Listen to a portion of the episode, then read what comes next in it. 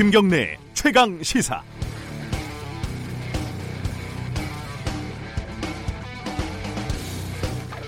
어젯밤 KBS의 단독 보도입니다.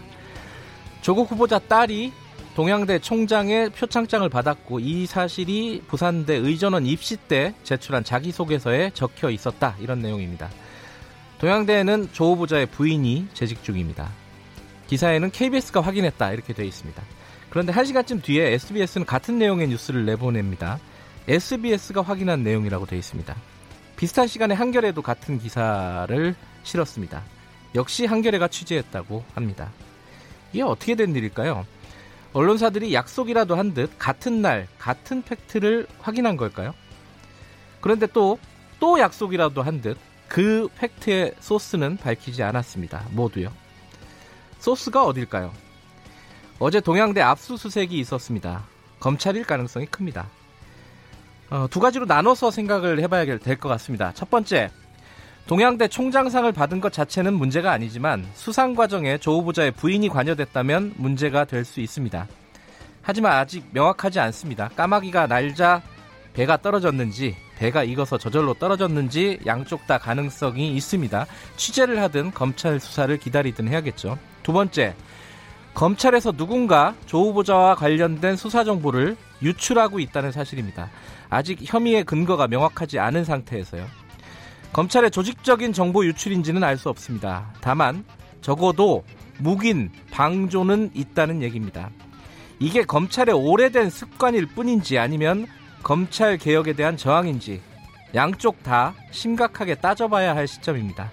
9월 4일 수요일 김경래 최강 시사 시작합니다. 네, 김경래 최강 시사는 유튜브 라이브로도 지금 방송을 하고 있습니다. 많이 봐주시고요. 샵 9730으로 문자 보내주시면 저희들이 공유하겠습니다. 짧은 문자는 50원, 긴 문자는 100원 들어갑니다. 스마트폰 앱 콩으로 어, 보내주시면 무료로 참여하실 수 있습니다. 오늘 주요 뉴스 브리핑부터 시작하겠습니다. 고발 뉴스 민동기 기자 어김없이 나와 계십니다. 안녕하세요. 안녕하십니까. 어제 조국 후보자 관련된 압수수색이 또 대대적으로 있었어요. 네. 동양대학교를 비롯한 최소 세 곳을 검찰이 압수수색을 했습니다. 네. 지난달 27일 전국 20곳 정도 되는 곳에서 대대적으로 압수수색을 한 지 일주일 만인데요. 한국국제협력단, 그러니까 이른바 코이카라고 하는데 네. 코이카에 대한 압수수색도 실시를 했습니다. 이 조국 후보자 딸은 고등학교 재학 시절 코이카에서 몽골 봉사 대표로 일한 활, 봉사 활동 내역을 부산 의전원 입시 때 제출한 것으로 보이는데요. 이걸 확인하려는 그런 차원으로 보입니다. 네. 소환 조사도 시작이 됐습니다. 검찰은 어제 오전 10시쯤 조 후보자 딸을 의학 논문 제1저자로 등재한 당국대 장영표 교수를 네. 참고인 신분으로 불러서 조사를 했고요. 또 웅동학원 전현직 이사들에 대한 참고인 조사도 진행을 했습니다. 이 네. 중에는 네. 그 조국 후보자 부인의 오빠인 전 행정실장도 포함이 됐습니다. 아, 수사가 굉장히 빠릅니다. 그죠? 전방위적으로 압수수색도 예. 하고 있는 것 같습니다. 어, 물론 궁금한 부분이 있어요. 빨리빨리 결과가 나왔으면 좋겠는 부분도 있지만은 네. 아, 이게 좀 숨도 못 쉴 정도로 빠른 거는 좀 느껴집니다. 그렇습니다. 지금 인사청문회하고 뭐 임명 절차는 어떻게 돼가고 있습니까? 문재인 대통령이 어제 조국 후보자 등 이른바 장관 위원장 후보자 6명의 인사청문 경과 보고서를 6일까지 송부를 해달라 이렇게 국회에 다시 요청을 했습니다. 네. 그러니까 사실상 조국 후보자 임명 수순에 돌입한 것으로 해석이 되고 있습니다. 문재인 대통령은 동남아 3개국 순방에서 귀국하는 6일 자정 이후가 되면은요. 국회 동의가 없어도 조국 후보자를 임명할 수가 있습니다. 자유한국당은 청문회 없이 임명을 강행하는 신호라면서 강하게 반발을 하고 있는데요. 다만 문재인 대통령이 당초 그 예상보다 여유 있게 시한을 제시를 했습니다. 그래서 여야 협상으로 오늘부터 6일 사이에 인사청문회를 열 수 있는 여지를 준 것 아니냐라는 그런 해석도 나오고 있는데요. 네. 여야 지도부도 지금 청문회 협상에 지금 다시 나선 그런 상황입니다. 자영당이 어제 그 조국 후보자의 기자간담회를 반박하는 기자간담회를 했죠? 그렇습니다. 네. 어제 그 기자간담회에서요. 주광덕 의원이 조국 후보자 딸의 고등학교 생활 기록부 내용과 성적을 공개를 했습니다. 네. 그러면서 영어 성적이 하위 등급에 하위 등급에 가까웠다 이렇게 주장을 했는데요. 근데 좀 논란이 제기가 되고 있습니다. 초중등 교육법에 따르면 학교장은 학생부를 해당 학생이나 보호자 동의 없이 제3자에게 제공해서는 안 된다. 네. 이렇게 명시가 되어 있거든요. 조 후보자 딸은 자신의 생활 기록부 등이 유출된 경위를 수사해 달라면서 경찰에 고소장을 제출을 했습니다. 그리고 어제 곽상도 의원이요. 2014년 서울대 환경대학원에서 받은 장학금과 관련해서 입학이 3월인데 장학금을 2월에 수령을 했다. 누군가 보이지 않는 손을 작동한 것이다 이렇게 주장을 했는데 네. 한겨레 기자가 이걸 확인을 해보니까 당시 장학금은 신입생 등록 기간인 2월 20일에서 26일 사이에 지급이 된 것으로 확인이 됐습니다. 원래 그 입학할 때 등록은 2월에 하잖아요. 그렇습니다. 그, 예. 그 이건 조금 뭐랄까요? 어 어쨌든 저는 이 부분은 좀 별로 이렇게 의심할 여지는 별로 없는 것 같은데 네. 학생부 관련해서는 이 영어 성적이 이 정도면은 한 5, 6등급 뭐 이 정도라고 보통 얘기하잖아요. 지금 그러니까 외고라는 특수성이 예. 있기 때문에 예. 그 정도면은 뭐 고대 간다 뭐 이런 반론도 있고요. 그렇습니다. 요건 좀 따져봐야 될 내용인 것 같습니다. 네. 어, 이 검찰에서 계속 그 조국 후보자 수사 상황이 유출이 되고 있죠. 그렇습니다. 네. 그래서 지금 경찰이 수사 상황이 유출됐다는 의혹에 대해서 수사에 착수를 했습니다. 네. 서울지방경찰청이 이 사건을 어제 그 지능범죄수사대에 배당을 했는데요. 아, 이거는 경찰이 하는군요. 그렇습니다. 예. 지난달 30일 박훈 변호사가 검찰이 조국 후보자와 관련한 압수수색 사실을 언론에 누설을 했다면서 서울중앙지검 관계자들을 공무상 비밀 누설 혐의로 서울경찰청에 고발한 바 있습니다. 경찰이 을이라서 어, 이게 뭐 수사가 제대로 될지는 모르겠습니다. 네. 주일 한국 대사관에 협박 편지가 들어왔는데 편지 안에 무시무시한 게 들어 있었다고요? 예. 총탄이 들어가 있었습니다. 예. 지난달 27일 이 배달이 됐다고 하는데요. 한 장짜리 협박 편지에는 라이플 그러니까 소총을 몇 정이나 가지고 있고 한국인을 노리고 있다 이런 취지의 문구가 적혀 있었다고 합니다. 한국인은 나가라 이런 내용도 있었다고 하는데요.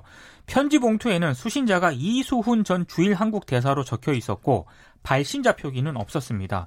그동안 일본 우익 세력 등이 주일 한국 공간에 항의문을 보내거나 오문이 들어간 상자를 보낸 적은 있지만 총탄을 보낸 것은 사실상 처음인 것으로 보인다. 네. 이렇게 대사관 측이 밝혔습니다. 대사관은 경시청에 이 같은 사실을 신고를 했고요. 대사관 시설 경비를 강화하고 공관원에 대해서 신변 안전에 주의할 것을 당부를 했습니다. 어, 산업재 소식이 또 하나 들어와 있네요. 그 지난 2일 서울 지하철 1호선 금천구청역과 석수역 사이에서 일하던 노동자가 열차에 치여 숨졌습니다. 네. 시공업체 소속 안전관리자 정모 씨인데요. 선로 주변 광케이블 보수 공사를 위한 사전 조사를 마치고 동료 한 명과 선로 옆 차 갓길을 따라서 이동하던 중에 사고를 당했다고 합니다. 네. 아, 경찰 조사에서 동료는 당시 지하철 경적 소리가 울리지 않았다 이렇게 진술을 했는데요. 경찰은 전동차 기사가 전방 주시 의무를 지켰는지 그리고 공사 관계자들이 작업 관련 안전 매뉴얼을 준수했는지를 조사를 하고 있습니다. 국토교통부가 2017년부터 전동차가 운행하지 않는 시간에만 선로 작업을 승인하도록 하는 그런 원칙을 세웠거든요. 네. 이번 사고와 관련해서 한국철도공사는 위험 구역 외 지역 같은 경우에는 주간에도 작업을 할 수 있도록 되어 있다 이렇게 해명을 했고요. 네. 위험 구역은 선로에서 2m 이내에서 진행되는 경우인데 이번 작업은 선로에서 3m 이상 떨어졌다고 밝혔습니다. 또 외주업체 노동자였던 거고요. 그렇습니다. 네. 서울대에서 그 하청 노동자가 직접 고용된 그런 계기가 마련됐다고요? 그 정규직으로 직접 고용하는데 노사가 합의를 했습니다. 네. 그러니까 본원에서 일하는 하청업체 노동자 614명을 올해 11월 1일까지 직접 고용 정규직으로 전환하기로 했는데요. 서울대병원이 위탁 운영하는 서울시립 보라매 병원 하청 노동자 200여 명도 서울시와 협의를 거쳐서 직접 고용으로 전환이 됩니다. 아, 오늘 최종 결정이 된다고 합니다. 정규직 전환 대상은 환경미화, 뭐 경비 운전, 아, 이런 업무를 하는 노동자들인데요. 네. 정규직으로 전환된 후에는 기존 정규직 노조가 사측과 맺은 단체 협약을 똑같이 적용을 받게 됩니다. 지금 다른 국립대 병원 같은 경우에도 직접 고용이냐 아니면 자회사 전환이냐 이걸 놓고 노사가 2년 넘게 대립을 하고 있거든요. 네. 해결의 물꼬를 틀 수 있을지 주목이 되고 있습니다. 네, 마지막 소식 하나 전해주시죠. 이마트 가전 판매점인 일렉트로마트 전국 매니저 수십 명들이 카카오톡 대화방에서 여성 고객을 성희롱하거나 노인들을 비하한 것으로 나타났습니다. 여성 고객 행동이 마음에 들지 않으면 욕설, 성희롱 발언을 했다고 하는데요.